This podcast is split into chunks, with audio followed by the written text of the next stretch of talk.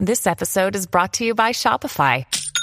Forget the frustration of picking commerce platforms when you switch your business to Shopify, the global commerce platform that supercharges your selling wherever you sell. With Shopify, you'll harness the same intuitive features, trusted apps, and powerful analytics used by the world's leading brands. Sign up today for your $1 per month trial period at shopify.com slash tech, all lowercase. That's shopify.com slash tech. This episode is brought to you by Bumble. So, you want to find someone you're compatible with, specifically someone who's ready for a serious connection, totally open to having kids in the future, is a tall, rock climbing Libra, and loves rom coms with vegan pizzas on Tuesdays just as much as you do. Bumble knows that you know exactly what's right for you. So, whatever it is you're looking for, Bumble's features can help you find it. Date now on Bumble. Hi, and welcome to Deep Leadership. I'm your host, John Rennie. Well, sales of my new book, All in the Same Boat, continue to exceed my expectations, so thank you to all of those who have placed your orders. I really appreciate it. We're going to continue to take pre orders until May 15th. So get your pre order in. And just as a reminder, uh, there will be more than 80 prizes given away when we do our live book launch. So this is something I want to do a little bit differently.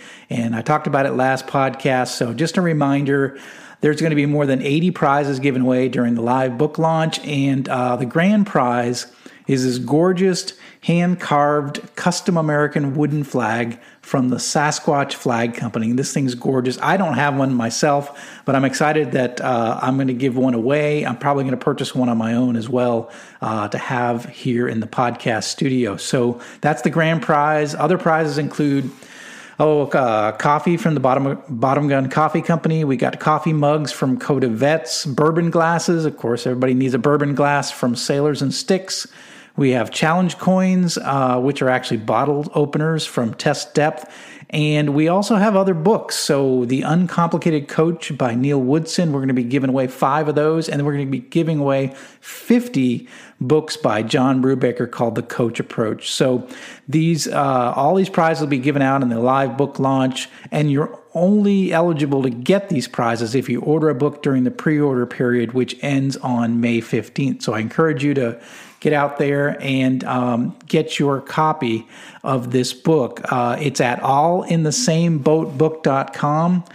Uh, so get, get out there, get your uh, pre orders in, and I guarantee this will be the most interesting leadership book you will read in 2021. I spent more than two years writing this book, and it's filled with uh, 50 stories from my days on uh, the USS Tennessee as a submarine officer, and then how I took those lessons I learned and applied them into running nine different manufacturing businesses across my career. So if you were looking for a very interesting, really different leadership book and one that you can you know capture some ideas from a different industry and bring them into your industry this is your book so i encourage you to go to allinthesameboatbook.com and get your order in before May 15th. So time's running out.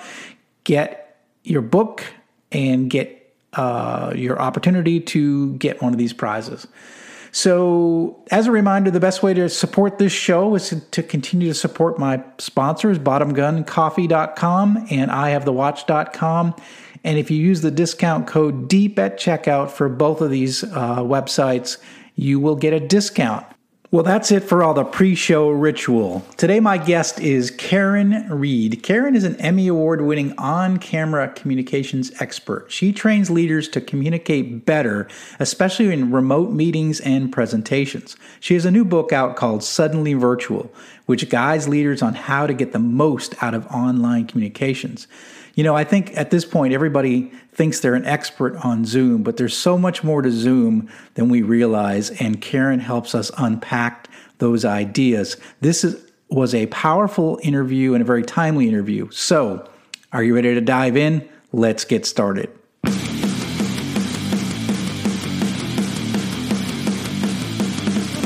Welcome to Deep Leadership. Leadership is a people business. That's the philosophy of your podcast host, John Rennie. As a former Cold War submarine officer who spent 20 plus years leading businesses in corporate America before starting his own manufacturing business, he knows that leadership matters. Leadership matters. Are you ready for some real world actionable advice from John as well as his expert guests? I'm ready. I'm ready. I'm ready. The show starts right now. Welcome to the Deep Leadership Podcast. Today I'm joined by Karen Reed.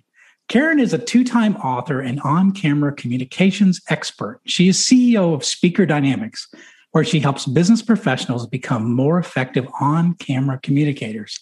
Her new book, Suddenly Virtual Making Remote Meetings Work, is the definitive guide for businesses looking to make their meetings more effective in this increasingly remote working environment.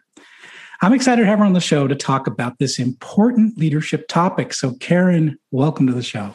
John, thank you so much for having me. I'm really looking forward to this conversation. And I am looking forward to it as well because this is such a timely topic and this is such a timely book. Uh, and I understand it just came out. It's been it's been out for a month now. Is that correct? That is correct, and and so far so good. Sales are going well, and a lot of people are finding uh, value in it. We got some nice reviews. You know, it's always a a bit uh, anxiety inducing to get a review, but they sure. said nice things. So, you know, that was uh, great to see.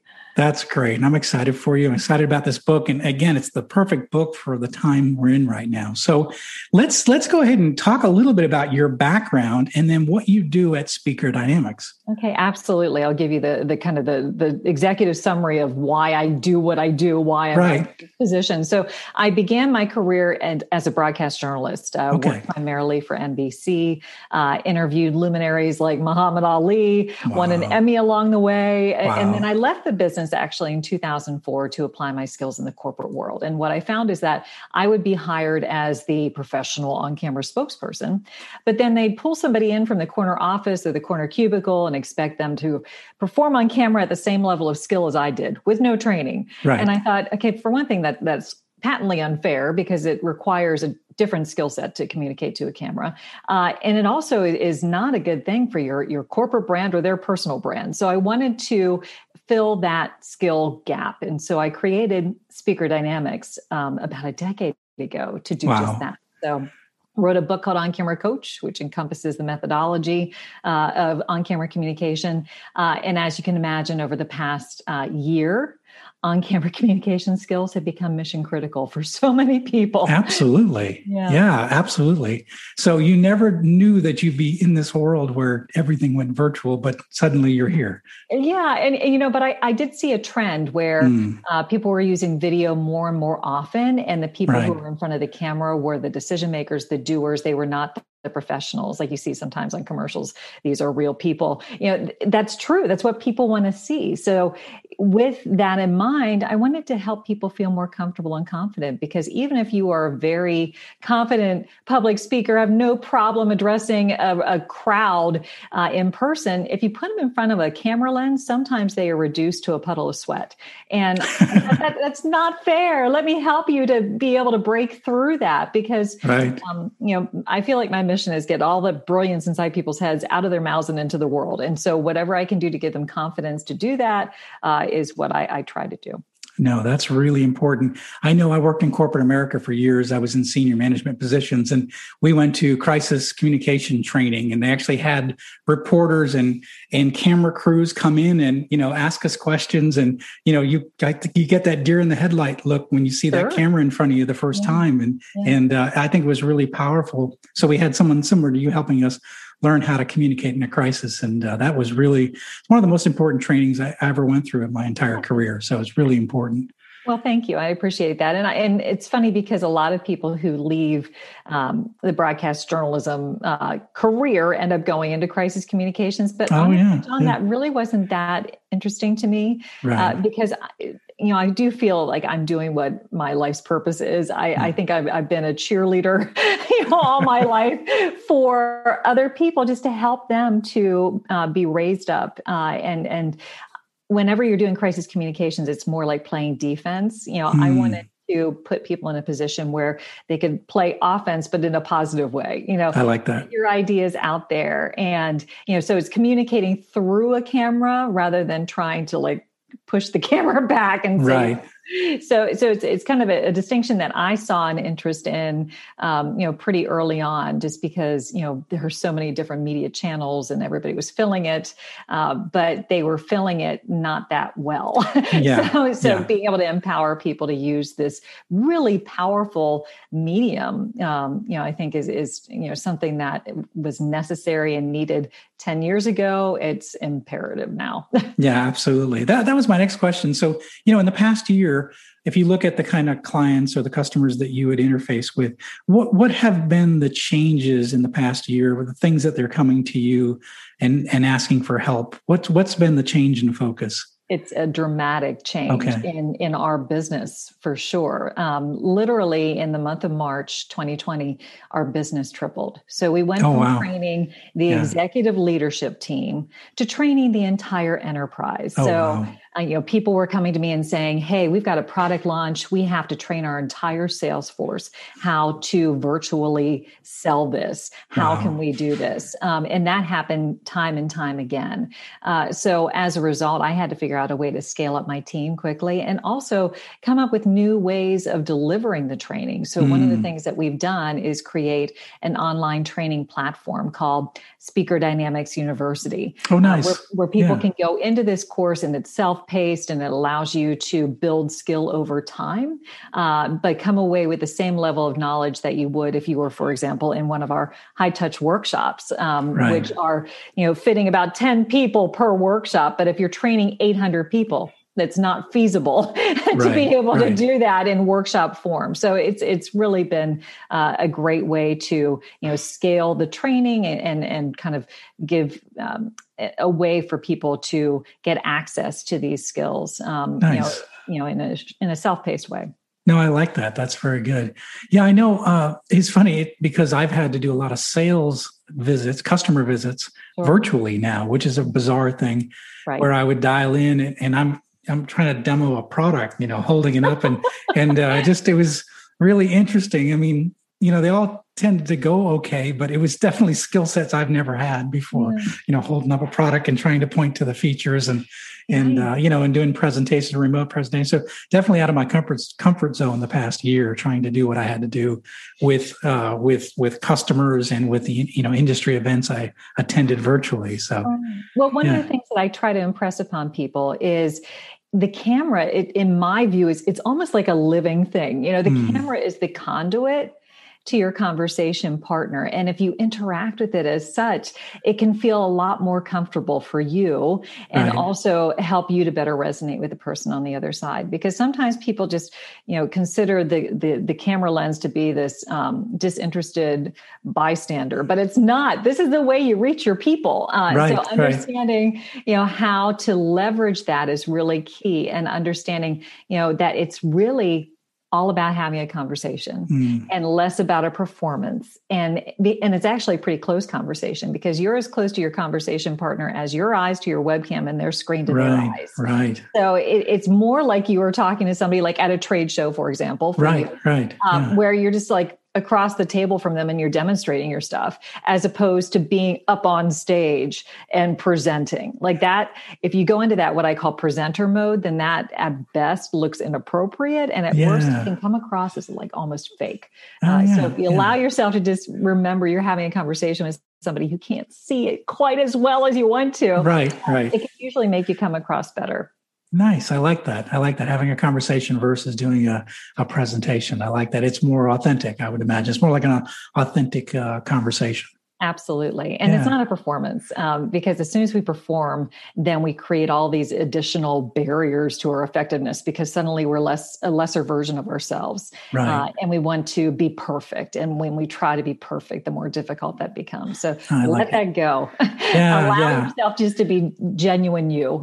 Yeah, I love it. Uh, there's a, a you know, a, the show Dirty Jobs, Mike Rowe, You've heard of him. Yeah. yeah. So he says um, the reason they're they're their show was so successful for so many years is they did one take and that was it. Oh, and yeah. he said there's authenticity in a one in one take. And I think part of podcasting and what makes it special is it's a conversation and it's sometimes you know we're, we're not it's not a perfect uh, you know the words aren't always perfect we're having a conversation i think people when they listen to those podcasts they you know they take more away from it because it's an authentic conversation and not something that's uh, you know you know it's not a one way street it's a two way communication and it's uh, it's very authentic yeah absolutely and and yeah. that's the way i even in my tv news days i would conduct my interviews I mean, people would say so what, what are you going to ask me i'm like i don't know the conversation goes uh, right. because you know I, I felt like I was going to be a better listener as a result because I didn't have a planned list of things I was going to ask. And, and it would be more interesting for the viewer as well, because if my mind is mm. going somewhere, their mind is probably going there as well. Yeah, that's nice. I like that.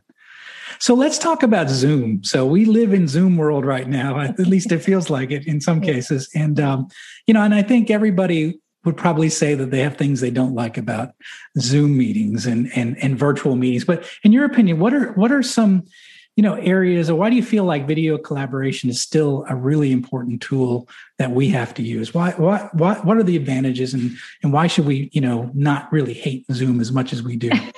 Well i mean in in some ways right now we're still in a state where the majority of us still have to use this in order right. to connect uh, because uh, lots of places are not open yet um, you know at least in full.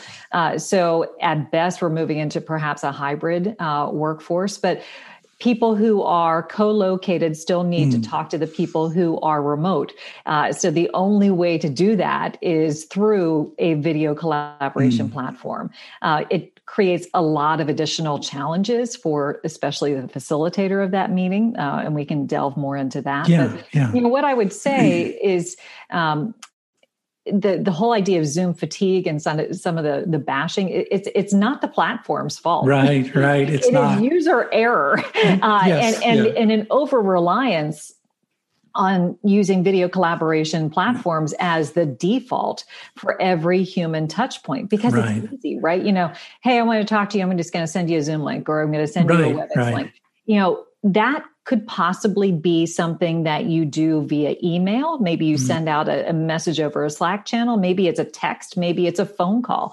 Not every human touch point needs to be a um, video call that shows up on your calendar and just clogs up space because then I'm sure you've had the situation, John, where you're like back to back to back to back meetings oh, yeah. all day, yeah. and you're like, when am I ever going to get my actual real work right, done? Right. right. Um, and and it's sapping of your energy. It's exhausting to be in this space for prolonged periods of time. Yeah. So what I would say is use video meetings the way they should be used. Use them whenever you are trying to collaborate, when you're trying to ideate, when mm. decisions need to be made and people all need to have a voice and you need to listen to everybody's opinions. Uh, and anything that's information sharing, think about doing it in a different modality. Uh, and sometimes that is video. You know, I'm right. seeing a, a, rise in what I call asynchronous video, where, like, for example, say that you wanted to do an update, John. Uh, you record yourself in this space, yeah. Uh, deliver your message, and then you can send it off to your employees and let them watch it in their own own time. Right. And that gives them flexibility so that they don't have to, you know, have something else specifically on their calendar. They can watch it uh, whenever they have time, maybe even on like 2X. Yeah. right, right but yeah. but you know so i feel like what video meetings are great for is creating that connection. It yeah. allows you to read the nonverbals. Um, if you just do it on teleconference that body language which is critical oh yeah it's missed. read intent it's gone. You yeah, have no missed. way uh, of knowing how your message is being received right? Um, because you can't like even those subtle nods like i can see your like that is an encouragement that says okay he's with me i can continue on. Right right. delivery accordingly and and then when people are trying to you know read your intent of your message if you don't have video on um, that also becomes much more difficult. I agree. Yeah i agree. That's why you know, when I'm doing these interviews, I like to have a video on just so I can see, you know, see who I'm talking to and have that interaction. I was I was going to say, you know, when I worked uh, my last um, my last job in corporate America, I was running a very large engineering team, and I had uh, most of the team was down in Mexico, and we had regular uh, weekly staff meetings. But I always made sure it was always uh, with video mm-hmm. because we were all kind of sitting around the same table, even though it was a bit of a virtual table that you know half the team was sure. down there and half the team was here but yeah. i thought that was really important that they could see my face and see how I was communicating and the intent behind the words, especially where English was a second language as well, too. So, oh, and yeah. so I thought it was very important that we have it as video. And I think those meetings were much more effective because we used video and not just an audio conference call if you have a global team and if you have non-native speakers um, mm. you you need to give them the opportunity to read all of your nonverbals in addition right. to hearing what you have to say and and vice versa as well so yeah i think that's critical and one of the things i wanted to mention too john is just as a result of these virtual meetings you know there has been more even participation that we've observed across mm. the board because everybody shows up in a very egalitarian way everybody's box box is yes. the same size. There's yes. no lighting, you know, in the back of the room. Right. And so a skilled facilitator will be able to draw out participation from everybody across the board and mm. even, you know, using the chat function allows people to participate in a less intimidating way too. And then that can be equally valued provided that the facilitator attends to the chat and makes right, sure to, right. to read what's coming in and then incorporates it into the discussion. So so there is um, a sense that um, there's a greater um, you know sense of, of people actually all participating um, you know rather than just a couple of people monopolizing the conversation yeah, I was going to say that's one thing I really do like about it, having done a lot of uh, virtual training now for the past year, mm-hmm. is that I really do like the fact that you have the chat function there. And that's something that you wouldn't normally get in a, if I'm doing a presentation in front of a bunch of students, um, I, I don't know what they're thinking and I, and, and, and they could be taking notes or what have you, but the chat function is one that's very unique because I think you almost get a sense of what the, the listener is uh, they, what they heard and what they're thinking about as as you're talking about a particular message.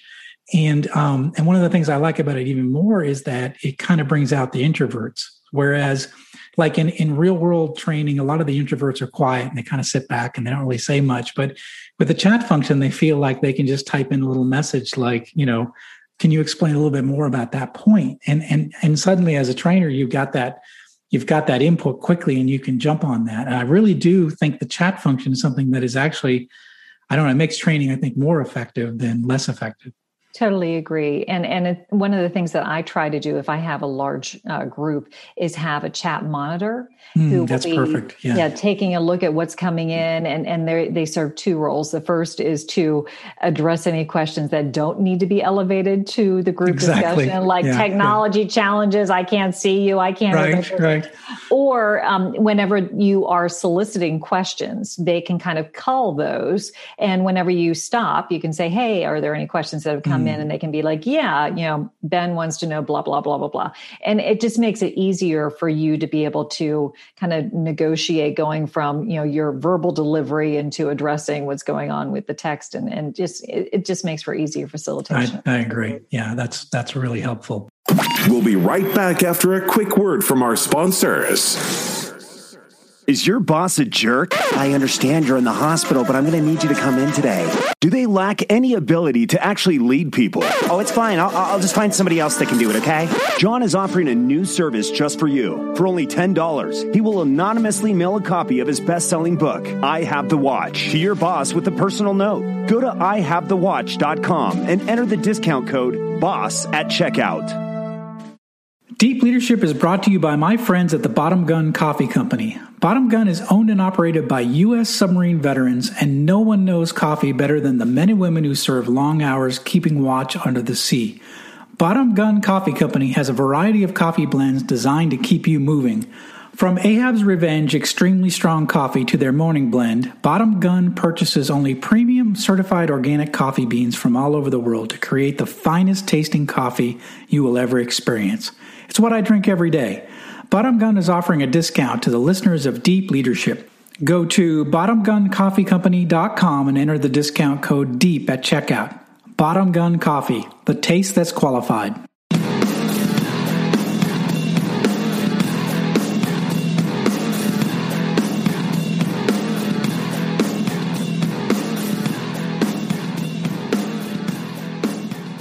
So uh, let's talk about your book. So suddenly okay. virtual.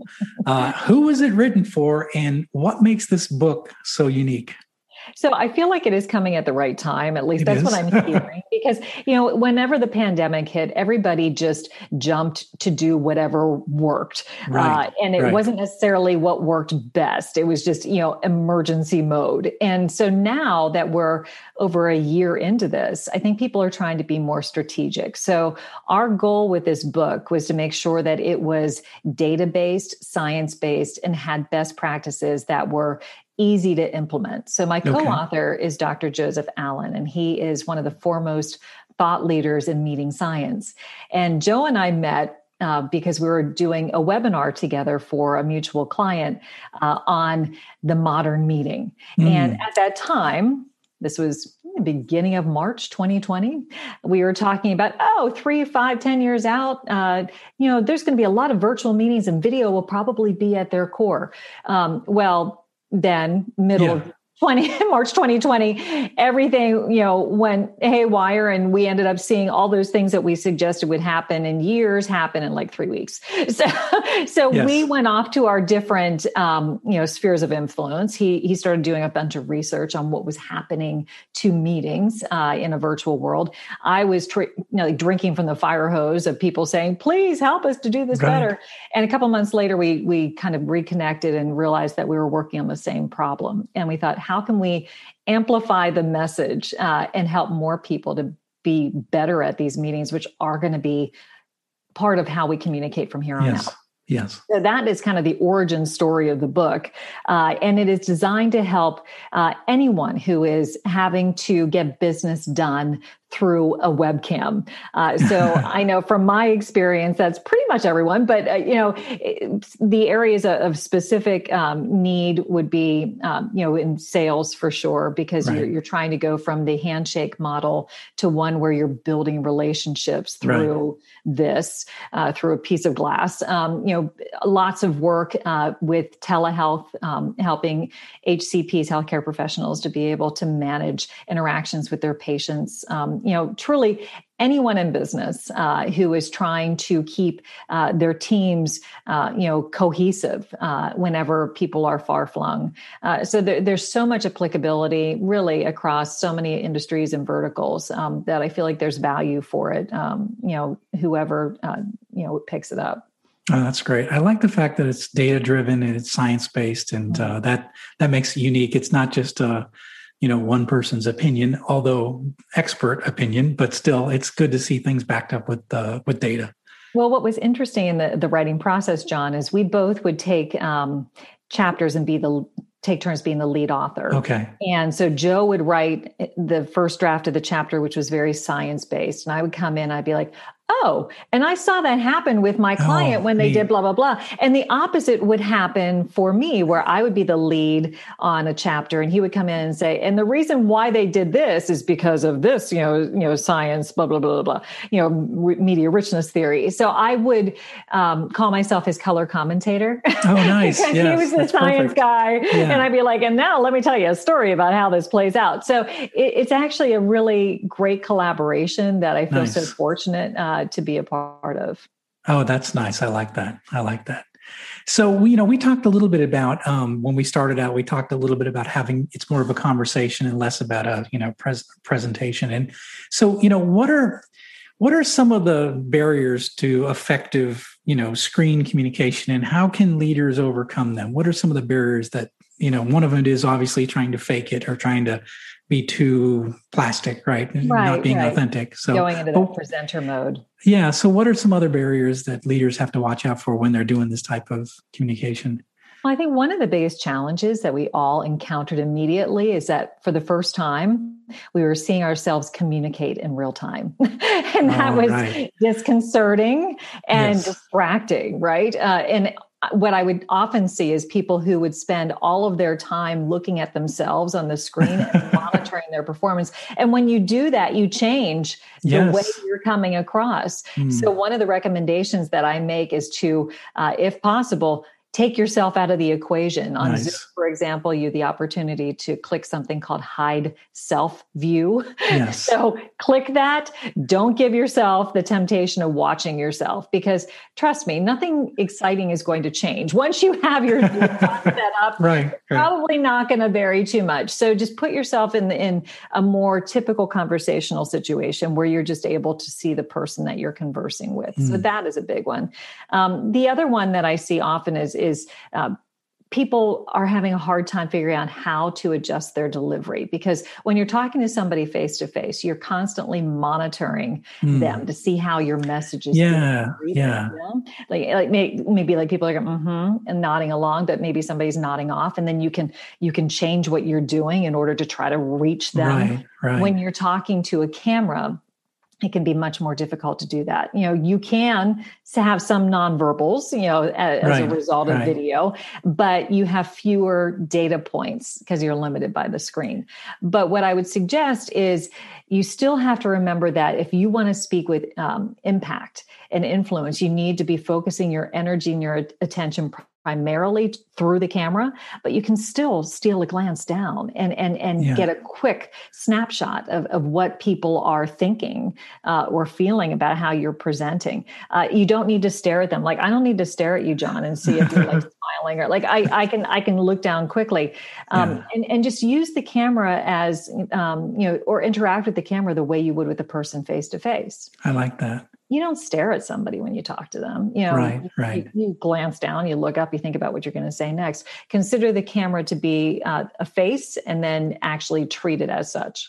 Mm. And that's hard to do. I mean, imagine you. You know, you're actually a trained professional at this, right? You yeah. you spend a lot of time looking at you know that little camera lens, which some of us are just doing it for the first time. Like, all right, what is that? So right, right. Uh, but you know, it's interesting. You you brought up one thing, and and I think I'm probably a very empathetic listener. Like I, I spend a lot of time talking with employees and I really do like the face to face and I do I do get a lot out of the nods and the, you know, and, and, you know, and really paying attention to the cues, especially like when I'm doing a live presentation, I'm, I'm looking at people in the room and seeing who's paying attention. And I try to, you know, I'll, I'll, I'll you know, put, push my voice a little bit more to one end of the room if I see some people yeah. nodding off or getting bored. Right. So, but yeah. you know, I'm always gauging the audience. I'm really, I'm really spending time looking at the audience and are they getting it? Are they understanding? Even, even one-on-one discussions. And I think that is a little hard for me when I'm, when I can't see, you know, or when I have like 50 squares and I can't really quite see like yeah. faces and, and yeah. you know, yeah. are, are, they getting, am I getting through to them? And are there any tips to how you, how, how to best, um, you know, sense how people are doing when you're seeing just a bunch of little tiny squares? Yeah, well, the one thing that I would recommend is at least you're saying you're seeing squares. What I see oftentimes is people will spend the entire meeting sharing their screen. So oh, suddenly it's oh, not yeah. 50 squares, it's like maybe a strip, you know, yeah, of, of, yeah. of five to 10. And in that situation, it's nearly impossible to read the room. So, right. you know, obviously visual aids serve a purpose. Mm-hmm. Uh, they help you to convey information. However, there is oftentimes a reliance upon them uh, and they become visual crutches. Mm. So if you are somebody who is throwing your slide deck up for 20 minutes straight, know that that gives people ample opportunity to do something else. They're going to yeah. check out yeah. Um, because it's too static. So anytime I'm doing any sort of presentation, I'm constantly moving in and out of screen share uh, because it. what it, yeah. yeah. you take the slide away. Mm and it automatically re-engages them because you change their virtual environment. That is so a really that's a really important tip. But something I've, I've done a couple of training where we've done that. We've did, showed like three slides and we came off and we had a conversation again. Yes. That's a really important um, point that you make up. That to change change the look. You're not just droning on about slide after slide after slide. You take that down. You have a you can see their per- person's face again. You can engage them again. I think that's an important point.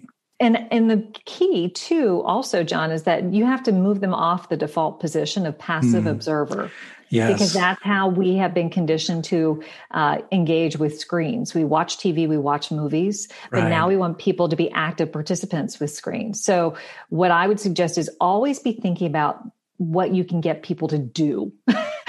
so, that can be doing a short answer in chat you know asking a quick question you know yep. i, I yep. do that often where like I, I, talk about the power of the pause and i say you know how many seconds do you think that pause um, was after the example that i just showed and, and put it in chat and people will go eight five the you know and, and yeah, but they're yeah. doing something um, the other thing you know use polls um, yep. you know it, it's great for you because you get kind of a, a, quick look at how people feel about something but it also is getting them to do something um, voice opportunities are huge in a virtual setting um, it's important important in any meeting, but it's really important virtually because mm. that's what keeps people tuned in. So for you, if you're trying to read the room, I would say, you know, do those three slides or less yeah. and then pop out of it and then try to start driving discussion. Yeah. And yeah. what I look for when I'm driving discussion is some nonverbal cues that might indicate somebody has something to say. Uh, mm. So, for example, if somebody leans toward the camera, oh, that's yeah. usually a precursor to them saying something. Right. If somebody unmutes themselves before they even utter a word, I'm saying, "Hey, John, it looks like you might have something to add." Oh yeah, yeah, that's And they true. might say, yeah. "Karin, I don't have anything to say. I just hit oh, yeah. that by accident." that's okay. I'd I'd rather have you err on that side than just kind of sit there in silence because one of the big, biggest challenges is you have um, people not knowing when it's their turn to speak. So yeah, if you yeah. proactively give them the floor, you are able to minimize that kind of stunted and stilted conversation that often occurs in a virtual setting. That makes a lot of sense. I do see hand raises too sometimes, like oh, you're back yeah. in back in elementary school, you know. yeah, but it works. I mean, you can really do like does, a little yeah. emoji hand, you know, or oh yeah, yeah, I've seen hand. that as well. Yeah, I was teaching yeah. a class today, and and I I love this. And it also yeah. helps you find them on the screen, right? Right, right. And then also make sure you you set the expectation if you have a large group uh, that they should identify themselves before they speak, um, because that way everybody can figure out okay where are they on the screen. uh, I think that's great. Um, yeah, I mean you've hit hit some uh, some of the most important important, some of the more important points there. But you know, are there other? I mean, I really do like what you're talking about here. And when I'm thinking about best practices for meetings, as you know, we enter this post-COVID world where I think there's going to be a lot more remote work just in general, just based on what what's happened in the world. And and I think people are realizing why do we even have an office? We could probably do this remote. And so I think there's going to be a lot more remote work. And so you shared some of them. Um, any other best practices we should be thinking about as, as sure. we go into this post COVID meeting world? Absolutely. So the, the most effective meetings that we found are the ones that are shorter mm. and more purpose driven. Yes. So like it that. really yeah, well, I'm, I'm sure that you you've applied this uh, yourself, where you found that you know the meeting where you had ten items on the agenda doesn't necessarily work that great in a virtual right. setting. Instead, you know, have an agenda with two items and actually accomplish them, uh, like and then give people back a little bit of time. You know, also don't let your calendar app dictate the length of your meeting by default. It may not need to be an hour. you know, take that. a look at your agenda and then that. only block out the amount of time that you truly need to accomplish the task. I love that. Hand. And make sure the right people are in the room. Uh, long gone are the days where you'd say, "Oh, you know, why don't you just come just to be a fly in the wall just in case." Meetings become very unwieldy quickly if you have too right. many people on the call. Right. So if you want to have a uh, good discussion uh, with everybody's voice being heard, the sweet spot is like five to seven people. Um, okay. If you want to have it end in a, in a decision. Okay, that makes a lot of sense, and I'm sure there's a lot more in the book. There is. I could, t- I could talk for a long time about this, John, but I think your listeners would nod off themselves. right. Exactly. So, um, so what are you working on now? What, what do you do? What, what, you know, with your company and with the book coming up? Like, what, what are you working on these days? Well, we are so excited. We're launching, you know, the full online training portal, Speaker nice. Dynamics University. So that was a, a big lift, uh, but you know, early response has been tremendous. So we're excited about that. Uh, there might also be another book coming down. Uh-huh. So, um, you know, the, this one has done well, and so our publisher is excited about having us collaborate again. So, uh, nice. uh, it likely will, will be focusing on managing hybrid meetings which oh, is a whole different animal and, and has a layer of complexity uh, that is, uh, is going to require a lot of thought. Well, I understand you you teach a bit at Duke University, and I know they I have as well, and they do a hybrid model where you have classroom, you have a classroom students and you have Zoom students, and mm. it it is it is it's very challenging, and that, right. that's the first time I've ever done that, and it was definitely there's a hand over here, and it's it's it's difficult as a speaker to sort of keep keep everyone engaged. So I think that's right. going to be interesting. Yeah, and you always feel like you're giving one set short shrift, right? You know, and, right, and, right. You know, and and you know, Dr. Allen will talk about the network effect, effect, where you know when you introduce hybrid, you're introducing multiple networks. So mm. when you're all meeting together in one room, that's one network. When you're all meeting virtually, that's one network. When you're meeting hybrid, you've got multiple networks because you've got maybe three people in a conference room here. Yes three people in a conference room here and five people joining virtually. Yes. And you have to get all of these networks to talk to each other. So that's yes. going to require a higher level of facilitation uh, than we've seen before. It might also require some new roles to be created. One of the things that we advocate is thinking about not just having a leader of the meeting, but having somebody who is there as a designated facilitator mm. who hmm. does not have a stake in the outcome of the meeting, wow. but knows knows enough to be able to guide the discussion. Because imagine if you're the leader who is also supposed to be the decision maker at the end, it's a lot to manage. it, it is. Yeah, you know, it so, is. So having somebody else who's kind of pulling out that even participation so all voices are heard is really critical so that you come out and come with the best uh, business outcome at the end. I like that. That's great. That's a great idea. Yeah, I've really, really thought about that. But yes, when you've got groups of people now on a conference room where some are in the same room, it, it then you, you know, there's a whole nother layer of complexity there. Yeah, absolutely. Yeah. Wow, I love it. So, uh, how can people find out more about you, your company, and the new book? Well, probably the best place to go is to our company webpage, which is speakerdynamics.com. Uh, okay. Uh, you can find uh, access to uh, the books, to Speaker Dynamics University, all about the training that we offer. Uh, you know, we have different modalities uh, that we use, and just a little bit about more, more, a little bit more about me and my team, and and also our blog is chock full of information oh, great, regarding. Great virtual communication, on camera communication, really uh, communication across any platform. So uh, if people are, are searching for um, answers, they probably will find them there. Okay, that sounds good. And we'll put links to all of your resources in the show notes so everybody can get to it. So, yeah. so this has been really good, Karin. I really appreciate you coming on the show and sharing all this information. And just uh, for everyone to know, the book is Suddenly Virtual Making Remote Meetings Work and it's now on sale. Uh, so pick it up. It looks uh, to be exactly what we need right now at this time. So it's a perfect book for the, the conditions we face right now. So thank you for coming on the show and thank you for sharing all of your insight and wisdom. John, thank you so much. It's been a pleasure. Yeah, pleasure is mine. I really enjoyed it. Well, that's it for today. Thank you for listening to Deep Leadership. If you like this podcast, please subscribe and share so we can continue to build a world with better bosses. Until next time, this is John Rennie saying take care and lead well.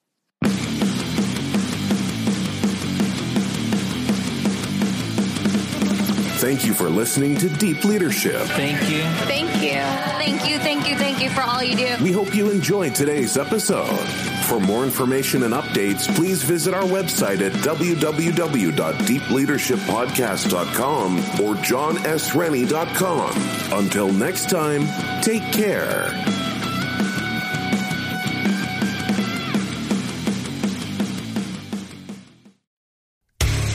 Hey there, I'm DC. I host the Rock Podcast, Back to the Arena, The Interviews. It's about a 30 minute podcast where I talk one on one with a band who has released new music.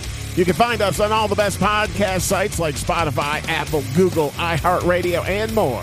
If you're a rock fan like me, subscribe today to Back to the Arena, The Interviews. Electric.